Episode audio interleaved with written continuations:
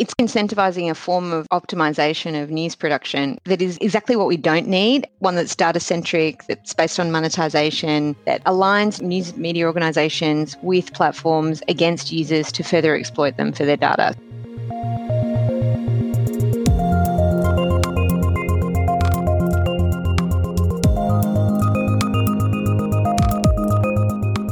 And welcome to Tech Won't Save Us. I'm your host, Paris Marks, and this week my guest is Lizzie O'Shea.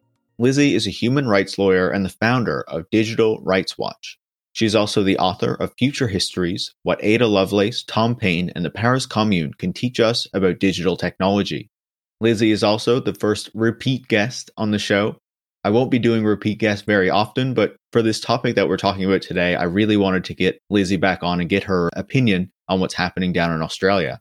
So, in this episode, Lizzie and I talk about the news media bargaining code that's been introduced in Australia with the plan to make Google and Facebook and in the future more digital platforms pay news publishers for linking to their news stories. On its face, this might sound like a good idea, taking money from the tech giants and giving it to struggling news organizations. But as we discuss in this episode, there are a lot of issues with this proposal ultimately it's not designed to serve the public interest, but rather to serve powerful, consolidated media organizations that are often serving the interests of their powerful owners and controllers and not the public good. The bill that would put this bargaining code into place is working its way through the Australian Parliament right now. And in this episode, we talk a little bit about Google's response to the plan, but we don't really talk about Facebook's. And since recording, there has been some updates, some new developments. So I just wanted to lay those out for you before we get into the episode. We'll talk about how Google is making deals with news publishers. But on the morning of Thursday, February 18th in Australia, Google and News Corp, which is the media conglomerate controlled by Rupert Murdoch, that they had signed a deal to have Google pay for news produced by News Corp, which is a significant development. And at the same time, Facebook also announced that it will not be pursuing these deals in the way that Google has done and will actually restrict the ability for users to link to news stories on its platform. So, obviously, this situation is still developing, but those are important aspects of this that we didn't get to that I thought should be there for context before we get started. The other reason that this conversation is important before we get into it is that it's not just Australia that is considering bringing in one of these laws. In Canada, where I am, the government has made it very clear that they intend to do something similar. And Europe is also looking at similar schemes. And France has also moved forward with making tech giants pay some amount of money to news publishers for their stories. So this is very much an ongoing thing that I think we're going to see a lot more of in the years to come. And we need to make sure that we're able to fight it and ensure that these plans serve the public interest and not just the tech giants and the media giants. So before we get into the episode, as always, Tech Won't Save Us is part of the Harbinger Media Network, a group of left wing podcasts that are made in Canada. And you can find out more about that at harbingermedianetwork.com. If you like the show, please leave a five star review on Apple Podcasts and make sure to share it on social media or with any friends or colleagues you think would like it. And obviously, we're talking in this episode about media funding. So if you want to ensure that every episode with these critical perspectives on technology are free for everyone, please go to patreon.com slash tech won't save us where you can join supporters like Nick Story, Kelly Halen, and Wireshark Cassie by becoming a monthly supporter. Thanks so much and enjoy this conversation. Lizzie, welcome back to Tech Won't Save Us. Thank you so much for having me on. Uh, it's great to speak with you again. You know, after discussing your fantastic book, now there's this really important issue that is kind of playing out in Australia that I think is going to be really relevant for a lot of other countries in the years ahead.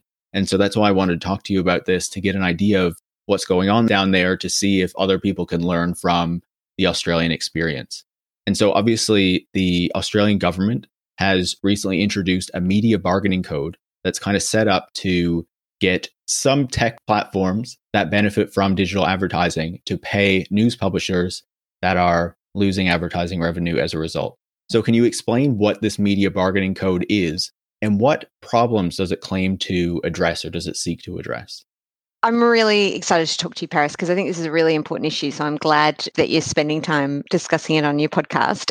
Australia, unfortunately, I think does tend to set a bad example when it comes to technology policy for other countries around the world. And unfortunately, I don't think this is any exception to that rule. So, our competition regulator went through an extensive process and, and, drafted a very lengthy report about the problems with large tech platforms in Australia. And in particular, the regulator looked at Facebook and Google and focused on a lot of different ways in which we might seek to regulate those platforms to minimize the downsides of having monopolies in this space. I thought there was some great recommendations in that report. Uh, I thought it was getting to the heart of a lot of these problems. And the recommendations were very wide ranging, including looking at things like privacy as well as things like antitrust and anti competition measures or policies to, to improve competition. Unfortunately, the one that was taken up was this proposed media bargaining code. So that was the recommendation that was first off the list that the government has sought to implement. What they've done is draft this bill. It's just been to a parliamentary committee. So it's been under public scrutiny for about the last six months. Uh, that parliamentary committee has just finished its report. So it's now back before the parliament. And, you know, if my judgment's correct, then it will be passed in the near future. The motivation, stated motivation of this piece of legislation, or this bill, I should say, is to address the serious problem we have with public interest investigative journalism in the wake of the digital revolution and i'm sure i don't need to tell your listeners about that problem but you know in the us for example um, newspapers have shed half of their newsroom employees since 2008 in australia we are certainly not immune from that problem there's been 157 newsrooms that have closed either temporarily or for good since January 2019. So, obviously, that's partly due to the pandemic, but a big part of it is problems with monetizing news content, particularly for regional and rural areas. And this is a really serious problem. There's no doubt about that in particular in Australia, when we went through a period of intense bushfires last year, as people may remember, it was really clear that we needed a new service that was decentralized, that it was a life saving resource for people in remote and regional areas who were reliant on those news sources to figure out where a fire might be headed. So, I mean, of course, there's a general diversity question of media and, and how important that is, but also this idea that it's a resource, it's a public good that serves a particular purpose. And it's been gutted by the fact that a number of tech platforms have taken up that form of advertising revenue and it's started to line the pockets of Silicon Valley billionaires rather than, say, the local paper in Mildura in regional Victoria, which has just shut down, which has been one of the longest running papers in the country. So that's the context. And of course, people don't like that large tech platforms make a lot of money, which I think is a common or perhaps almost universal feeling around the world. There's a sense that they make too much money, they're somewhat lawless, they offshore those profits, and they get away with essentially dictating the rules in which they participate in particular markets. And those two political things combined, I think, have led to a pretty powerful rhetorical argument in support of this proposed code. Now, I can tell you a bit more about the code in particular. The idea is that it will set up a forced arbitration system where if you post a link that links to news content relating to Australia produced by what is a news organisation under the draft bill. So that's defined in a particular way. Then you'll be required as a tech platform, in this instance, it's Google and Facebook, to pay for that content, to pay for that link. Now, I think in practice, what that would mean is that you'd be negotiating, Facebook and Google with media organizations would be negotiating to pay some sum for links that appear on their search results on their platforms. However, if they couldn't come to an agreement, they'll be forced into an arbitration to put a price on that, which is unique in a couple of ways, but largely sets up a system of private transfers between two major tech platforms with the potential for that to expand to other platforms and news organizations who are producing news content that's relevant to Australia. Yeah, I think that's a fantastic explanation of the bargaining code and how everything is working. So I appreciate that. And obviously, I have specific questions about the code itself and kind of the system that it would set up. But before we get into that, I did want to get a little bit more context for the listeners to know, you know, what's going on in Australia. So you mentioned that, you know, Australian newsrooms have been hit even further since the pandemic began. Obviously, this process began before the pandemic started, before that was an issue. But has kind of the experience of the past 12 or so months I guess, created even further incentive for the government to go down this route to try to find some solution to the problem with news publishers in Australia?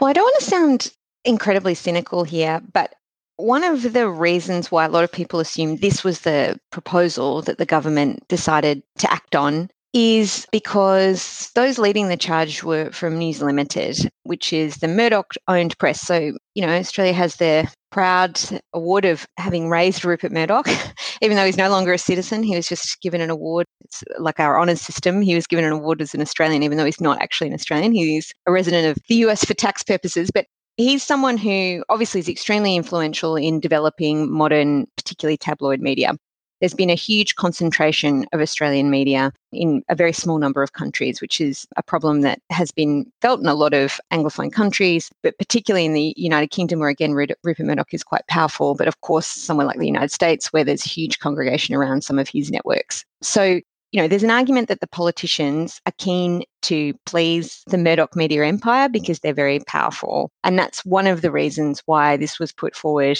as a proposal that should be acted upon early. Now, I don't actually think that's a conspiracy theory. I think that's largely true. Although a lot of other news organizations have fallen into line. So, you know, The Guardian, for example, have been advocating very strongly for this code. There's been a few different smaller digital outlets that have been doing that as well. But there's a huge diversity of media that's available in the digital age on, you know, YouTube and the like, as well as podcasts that are much smaller that are often the home of investigative journalists that are not as keen on this because they're probably excluded from it because they're not large news organizations, which is generally what the code is designed to cover. So that I think is part of the context that you cannot ignore if you're an Australian. And that's been a process that's been going on for some time. But the relationship between the politicians and the media, just like it is playing out in all other countries around the world, has been pretty pivotal to getting this particular policy proposal moving. You know, obviously, listeners in the US and the UK will be familiar with kind of the impact of Rupert Murdoch on the media ecosystem in their countries. But as you say, you know, Australia is kind of unique in the fact that it has, I think, the most concentrated media ecosystem among developed countries, at least. So I wonder if you can explain a bit about kind of the effect that that has on the media ecosystem in Australia. And I know there was a recent push to look at forming some kind of committee or something to kind of look into the Murdoch media empire and news consolidation in Australia. Can you give us a bit of background on that? Yeah, it's really interesting that you raise that on that last point, our former Prime Minister Kevin Rudd, who is a bit of a divisive character, I suppose, but he was online advocating for a royal commission into the influence of the Murdoch media, essentially. And it was a hugely popular push you know, hundreds of thousands of people signed the petition because there's a sense that the Murdoch media really contributes to, you know, news becoming a source of partisan hackery. It's, you know, it's very, very similar to Fox News. And in some ways, I feel that you know we, we don't have it as bad as the US where I think a lot of people who come from the outside watch something like Fox News and find it quite confronting but equally we have a cable channel here which is run by Rupert Murdoch Sky where he has a regular contributor in all sorts of awful people. But Lauren Southern was recently um, hired as a regular contributor in a way that I don't think that would really be considered acceptable in lots of other countries. So, you know, they've also platformed you know, stated far right activists and the like at various points in time. So it is a very potent force for building far right politics in a way that is similar but distinctive to the US. And I think Australians like to think often that the kind of partisanship that exists in the media in the US is is not something that we'd identify with, but in fact, unfortunately, in some ways, we can end up being worse. So I think that's pretty confronting. There's a lot of uh, a failure to reckon with the consequences of that kind of media landscape. And it is a function, I think, of uh, failure to have significant diversity. There's certainly capital cities in our country that have one major daily newspaper that is owned by Rupert Murdoch. And, you know, like in many places as well, there's particular channels that politicians watch, that people who hold office and various positions of power watch. And then there's channels that other people watch and there's distinct audiences for them. But there's a very strong sense here that, you know, Sky in particular, who I mentioned before, is very influential among the political elite and among journalists themselves. So holds quite significant power. And that's pretty troubling when you look at who's making up that content. Yeah, no, I think that's a really good point. And, you know, obviously consolidation and kind of the shift to the right in the media is an issue in the US and the UK as well. In Canada, we have a consolidated media ecosystem, but we don't have Murdoch. So it also has its kind of distinct points as well, but you know, still highly consolidated under kind of right wing companies that have certain incentives to push different narratives. So it was interesting to see that those things still sort of play out, even though they have their kind of distinct regional ways that they show in different countries. Uh, the last thing I suppose I'd say about that is one of the things that really frustrates me about this code, and I'm sure we'll talk about it more, but is that in some ways it kind of underestimates the value of traditional media outlets and the value that they add to platforms because they're news organizations that meet the criteria to be able to access the bargaining and arbitration system under the code. It's your Rupert Murdoch news organizations, it's the Guardian, those kinds of organizations. But actually, there are, you know, kinds of content producers who are often engaged in things like satire or non traditional news formats that are incredibly popular, incredibly influential, that are accessed by people outside of those traditional media channels. And there's a real disconnect, I think, in, in how this proposed code reflects our understanding of what is valuable for a media landscape because it doesn't emphasize diversity. It doesn't say, well, one of the good things about the digital age is the fact that independent producers of investigative and public interest journalism can get access to audiences in virtually unprecedented ways. That's that's a good aspect. I mean, the, the flip side of that is, of course, individual right wingers can be far more popular than entire news organizations through their Facebook channel. So there's also different ways in which that plays out. But what you really see in how this is drafted is that traditional news organizations get access to payments from platforms because of the value of the news content they provide. And to my mind, that seems like a very 20th century attitude to both how news is produced, how it's valued, and how to model laws around the media landscape you want to see, how, how you can create laws that give rise to the best bits of the internet while minimizing the worst aspects. And I don't think that's really been done in any meaningful way in the context of this particular proposal.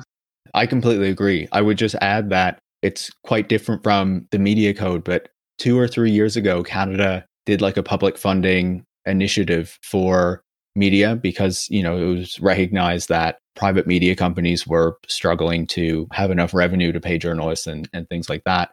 And there was that similar issue where the requirements would privilege these kind of really large traditional media organizations that have been heavily consolidated and cut over many years and exclude those kind of independent outlets or smaller outlets that have emerged in recent years. So I think that's a general issue with how the approaches with these kind of media schemes are going, at least so far. But obviously, on this code, you know, I think some people might be able to look at it and from an uncritical perspective think we're taking money from tech giants, we're giving it to media organizations. It seems like that would be a positive move, even if it's not completely perfect, right? But obviously, there are a number of problems with the way that the code is designed that you've explained in a number of pieces that you've written. So, what are some of the main issues that you see with the current design of the code? Yeah, uh, well, I do have a lot of concerns about it. Now, I'm not alone. Uh, there are a few critics kicking around, but unfortunately, one of the problems with this structurally is that mainstream media organizations aren't necessarily interested in ventilating these issues, as you can imagine, because they have an interest in in getting this turned into law, a pecuniary interest, really. Yeah, I would just add to that that we see the same problem here in Canada whenever it comes to any of these, you know, media funding initiatives or, you know, even now they're considering something similar to what you're experimenting with now. And it's the same thing. You won't see any critical coverage of it. There was even an op ed that was supposed to be published in the Toronto Star that would have been critical of these kind of funding schemes. And it was turfed. And we only found out because the author tweeted that their op ed was killed because it would have been critical of these schemes, right?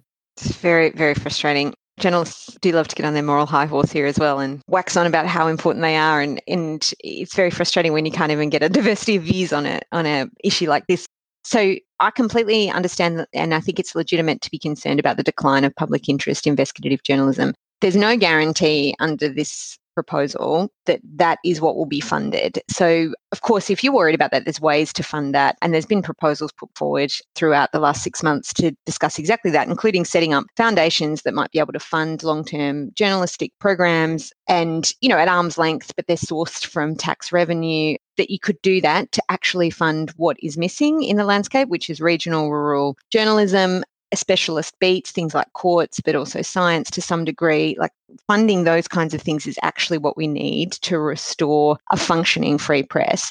There's no guarantee that's what will happen. So once the money comes in via the co, so via the arbitration scheme, if that's what it comes to, there's no requirement that these news organizations spend the funds in any particular way. So that's the first thing. If you're trying to solve the problem of media decline, I would create a policy that actually targeted that instead of just handing money to news organizations to spend as they like. So, the second thing I think is that if we are worried about tech platforms making too much money from a data extractive business model, which I think again is a very legitimate concern. I think there's two answers to that. We have to tax them properly. And in fact, those taxes could be diverted. I, I don't even mind if that's what happens into public interest journalism initiatives. That would at least restore some democratic aspect to the process rather than creating a system of private transfers over which there's no public accountability between news organizations and tech platforms. So if we're worried about tech platforms making too much money, again, a very legitimate concern. My view is that you should tax them and then we have some democratic oversight into how that money is spent and what things we think are important.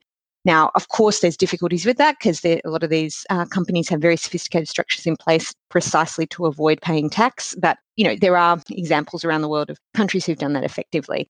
I also would say what I think happens with this code is it entrenches a form of data centric business models as they exist in relation to media and, and general online engagement. So, what I mean by that is Another aspect of the code is that media organizations will get access to information about how search algorithms will change that affect them. So when Google tinkers with their search algorithm and it'll affect how news results are presented, they will have to tell these news organizations about it in advance. And the outcome of that is that you get a kind of data centric focus of journalism as well. That's not necessarily incentivizing public interest or investigative journalism. It could actually incentivize a kind of journalism that is designed around optimizing search results and, and placement of news articles in search results the last thing I suppose that's important to mention in that context is that news organisations will also get access to information about people who click through on their articles from these platforms. And that to me is also worrying. So it creates this kind of dynamic where you can get access to data about your readers from the industry of surveillance capitalism in the form of Google and Facebook.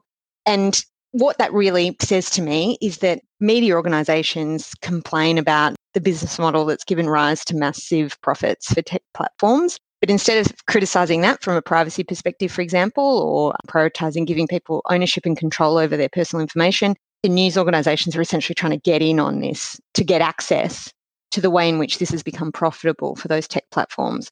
And that is not, I think, the model we want to entrench in terms of our media, in terms of our online engagement. So those are some of the key problems. There's other ones as well in terms of how the public media is funded, which I can talk about. But I think it's important to remember that that's what we're talking about here, not a revolutionary change for how public interest journalism will happen or how tech platforms make money, but instead a kind of cooperative scheme between news organizations and tech platforms at the expense, I would argue, of users and readers. Yeah, I would completely agree with that. You know, obviously there's been criticism in not even recent years for a while now of the way that like social media and the decline of ad revenue and kind of reliance on needing to get audiences from these tech platforms has changed the way that news is done to make it more so it's designed around getting clicks and and things like that. And it seems like what you're describing is news organizations that will have an even more direct access to all the data that is kind of driving various decisions that are made by these platforms. And then that might even further shape the kind of media and journalism that gets done because they know more about the type of clicks that are happening, the things that are getting people to click and come to the story. So I guess is that part of the concern with the way that this code and this legislation is being designed? Exactly. So it's kind of incentivizing a form of optimization of news production that is just exactly what we don't need at this particular point. One that's data centric, that's based on monetization, that aligns news media organizations with platforms against users to further exploit them for their data. So, you know, it sounds good when it's presented. You know, we need to solve this problem of under resourced media when platforms making too much money. That's the price that's been paid. And then when you pull it apart a bit, you realize there's these big problems with it. There are a couple of other things that I thought would be worth mentioning. One of them is for people who are interested in the more kind of technical architecture aspect of this. one of the people who've made a submission on this bill in the course of it being scrutinised was Tim Berners Lee, the inventor of the World Wide Web. So he put in a submission talking about how the fundamentals of the proposal are about paying for linking. So, in practical terms, it's not as though Google and Facebook will be required to pay every news organization for this number of links that are posted in their search results, for example, or on their news feed.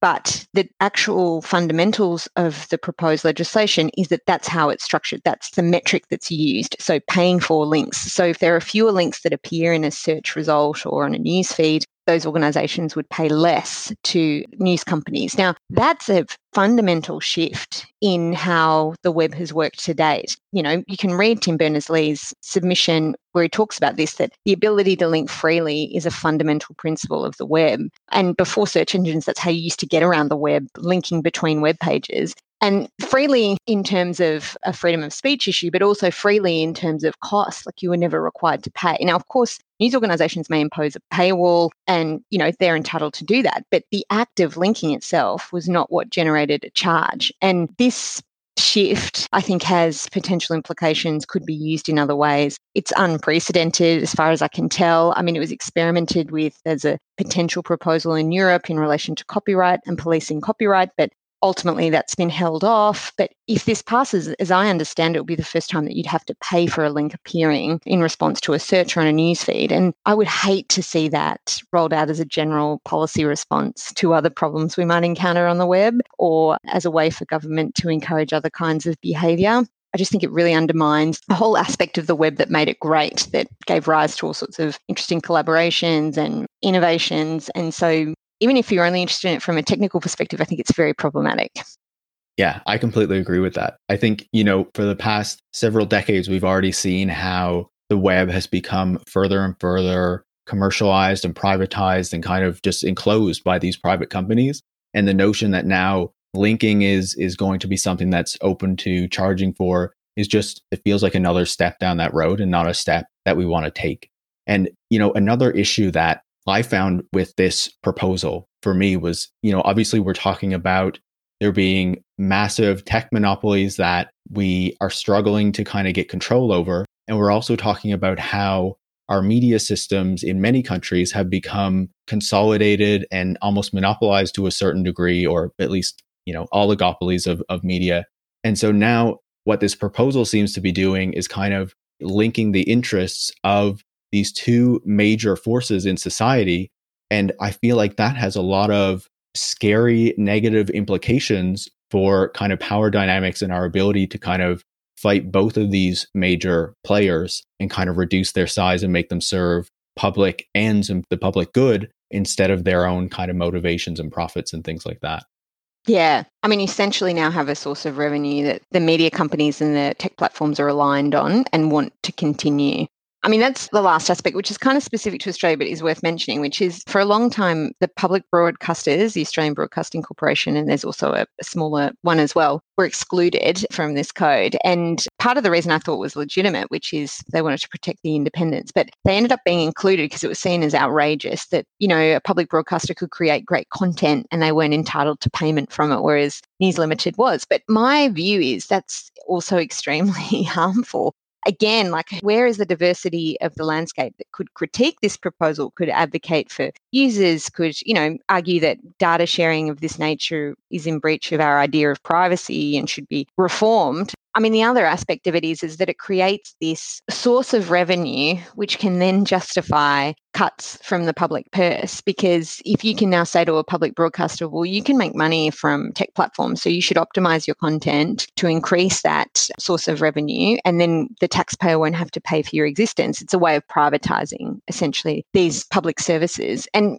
you know, you lose this idea that it should be a universal service that we fund from public revenue, that is a pillar of democracy, you know, that you wouldn't apply to other kinds of institutions that that we think are integral to social democracy. And so I think there's some very troubling implications there where you know, some of these are good intentions, haven't necessarily been thought through. And we'll get to the point, I think, in a year or two to come, if this passes, where there'll be all sorts of terrible unintended consequences. And it's very difficult to undo because, in part at least, as a very first step, there's almost no way or no one interested in critiquing this in the places where you would normally expect to find that critique in media organisations, including the public broadcasters, which is incredibly troubling.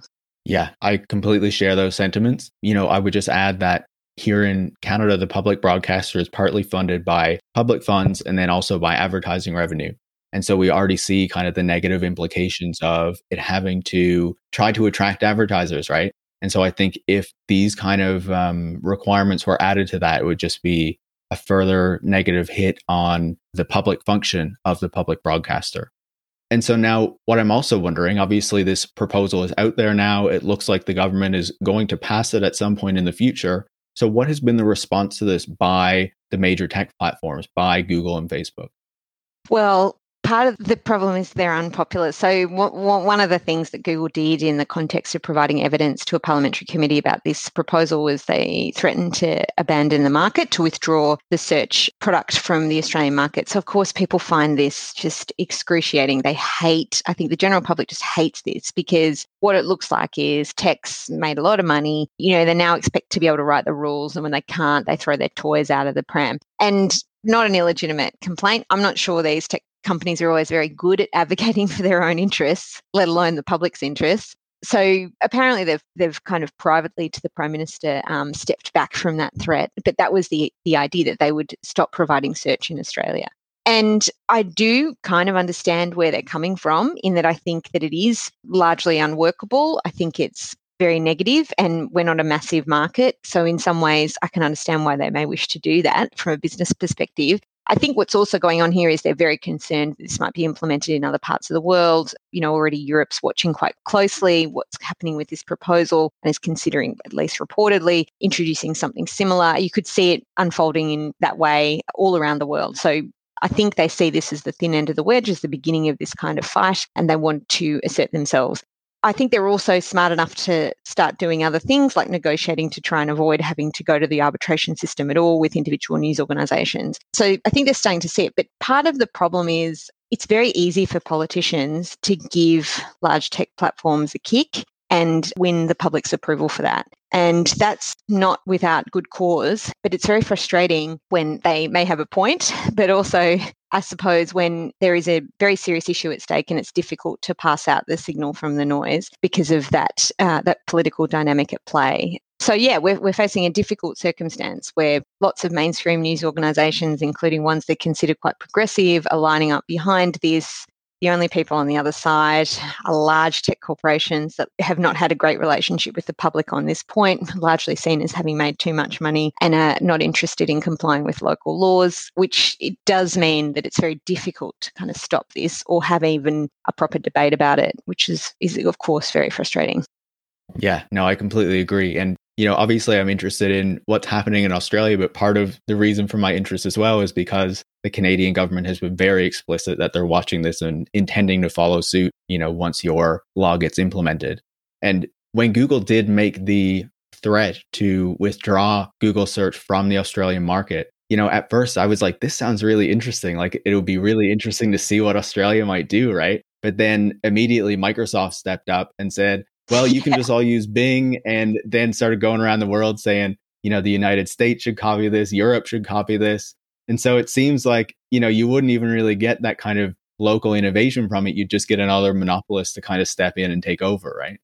Yeah, sorry, I should have mentioned that. Bing's been there as a, a, faithful servant of the government in its time of need, very keen to enter the market or, or, take up a bit more of a market share than what it currently holds, which is absolutely tiny, and be like the supportive government search engine, which is kind of comical and ridiculous. Yeah, that is certainly part of it. You don't necessarily get much benefit from kind of local innovation. The other kind of thing that came out of this, which I mentioned because it may be something that crops up in other jurisdictions, but the Greens Party here, which is traditionally considered very progressive, they started saying, well, what the government should do is offer a, a publicly funded search engine, a government run search engine, as they described it, in response. And I understand where that comes from. I do think it's a pretty terrible idea because I don't think anybody's going to use a government run search engine for obvious privacy reasons. So I think there are alternatives to major tech platforms. And I think the government can kind of find ways to help build them, to provide incentives for there to be non-profit tech companies that offer particular kinds of services that might prioritize user interests over monetization. There's lots of ways in which you could experiment with that. And even like the public broadcaster, I think could do a better job or could be funded to do work around creating a social media type environment where you could engage in public participation, that you could have discussions that take place that are moderated perhaps, but do give rise to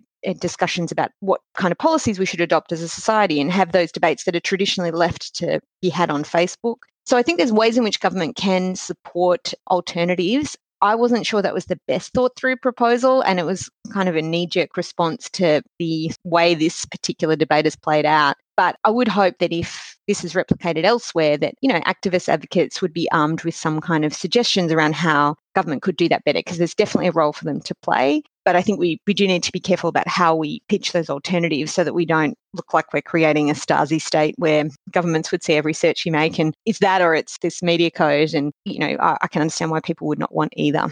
Yeah, absolutely. You know, and and I would just add, like, I think there are definitely interesting proposals being made for that. Like I spoke with Dan Hind, who has kind of proposed uh, something for the BBC and how that could be expanded to serve that kind of role that you were talking about. So I think there are plenty of interesting proposals.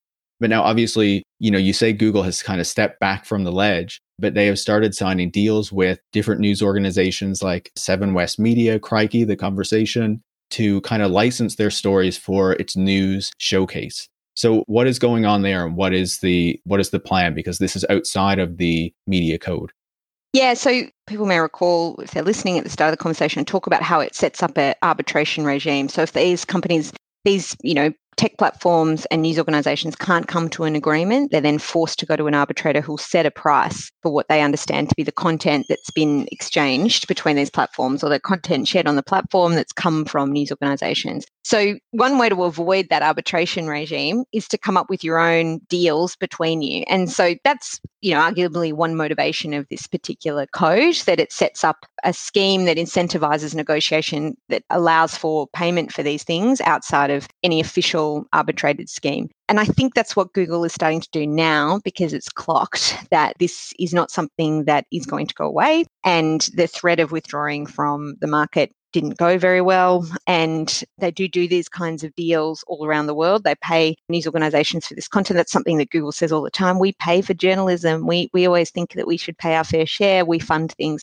I mean, I'm also a bit worried about that. There's all sorts of ways in which Google has influence in newsrooms and news organizations through paying for things and paying for certain kinds of initiatives already. And in some ways, these kinds of arrangements allow them to be in the room with journalists, fund certain kinds of things, perhaps at the expense of others, which is again partly why you know so many people are critical of this scheme that it's it's not actually democratic it's circumventing that traditional role of government to tax and then spend which gives you democratic oversight over policy making that comes from that. So they're already starting to negotiate those things to avoid the arbitration scheme already. I mean i think that's a pretty big job because there'll be lots of news organizations they have to do it with but you know it's a savvy business strategy to avoid what they can now i think realize is potentially a worse outcome if they don't.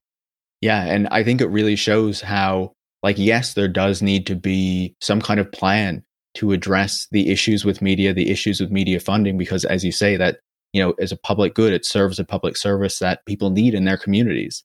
But it seems that the role is not to connect media to the tech platforms in this really direct way but to set up some kind of mechanism through which yes you know we need to tax the tech giants more but that should go into like general revenue and there should be a different kind of program that address the issue with media. And I'm sure that there are many different ways that that could be set up to provide a positive way of funding media that is not serving government incentives but is serving the public good and what needs to what needs to come of that totally I mean, the, the last thing I would just say about that, I suppose, is that, you know, traditional mainstream media organizations have been gatekeepers of information. Like they've sat between the public and those who hold power often that's resulted in those who hold power being held accountable, but it, it has also resulted in the opposite being true and things being covered up and the public being lied to. And what you can see with something like News Showcase, the proposal to set up essentially a form of a newspaper, but from diverse sources in an online format on something like Google, is that you get another gatekeeper there. This is then what becomes legitimate news. This is then an arbitrated, curated set of content that is the truth and it doesn't allow for you know that great thing that came about as a result of the development of the web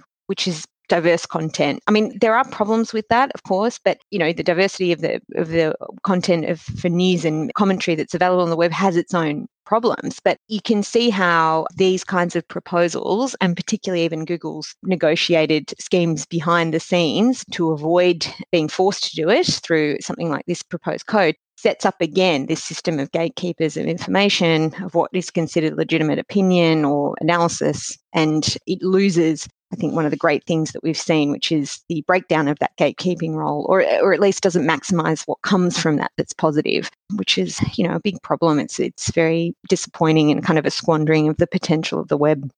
Yeah, I completely agree. And, you know, I think we see that in so many cases where the tech platforms are constantly trying to set themselves up in the gatekeepers in new markets or, or with new types of media. So it's not a surprise to see it coming to, you know, news as well in, in a different form because, you know, it's already served that role in another sense for a while.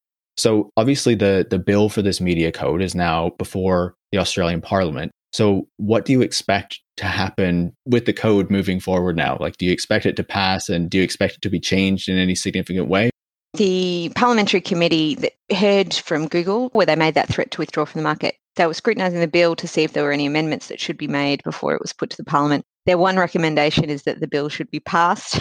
so, uh, not a very critical process. What I would say is, I think it's likely to pass. I think that's disappointing, and I think there'll be many unintended consequences, but it is something I think that politicians think is a winner what it has the capacity to do is currently it's focused on Google and Facebook, but that definition of, of platforms within the code can be expanded. So it could start to include other kinds of platforms as well without difficulty. I think that is the long term intention of the government to expand the number of platforms to which this applies the criteria for news organizations, which, you know, has minimum thresholds that you have to meet in terms of revenue and the content that's produced. It's got to be predominantly for Australia and the like. I don't think those things will change. So I think it will be a set of criteria you have to meet in order to access this system. And I think it will continue to exclude a lot of, you know, independent content makers. So I think that will remain, but the potential expansion is who it applies to at the tech platform side. And I can see a situation where that gets expanded over time.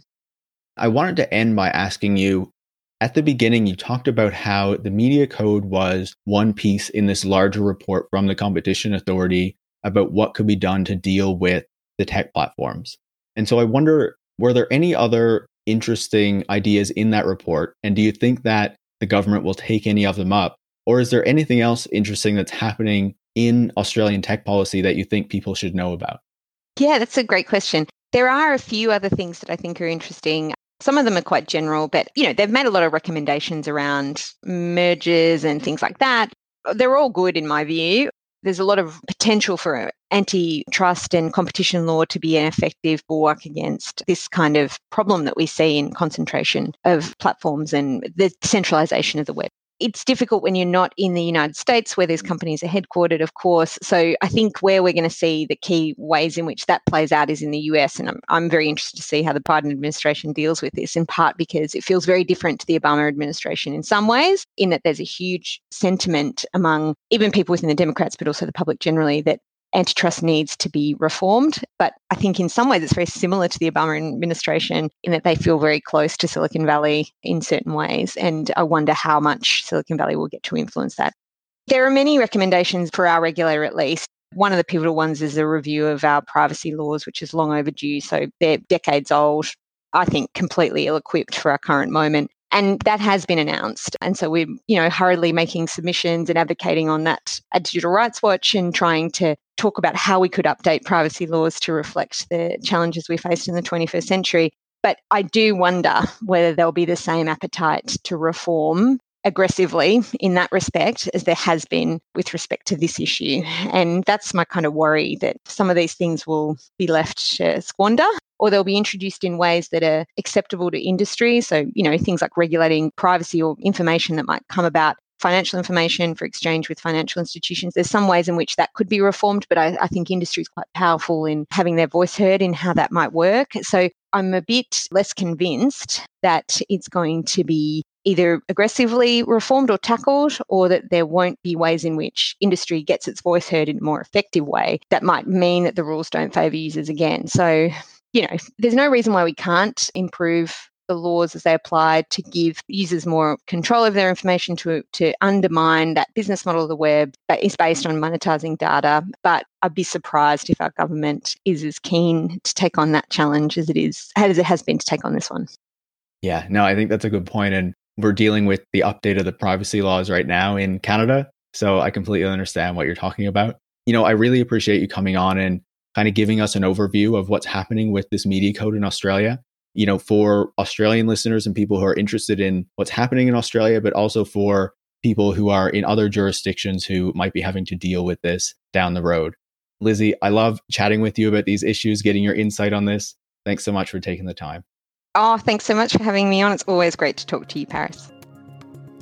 Lizzie O'Shea is a human rights lawyer, founder of Digital Rights Watch, and the author of Future Histories What Ada Lovelace, Tom Paine, and the Paris Commune Can Teach Us About Digital Technology.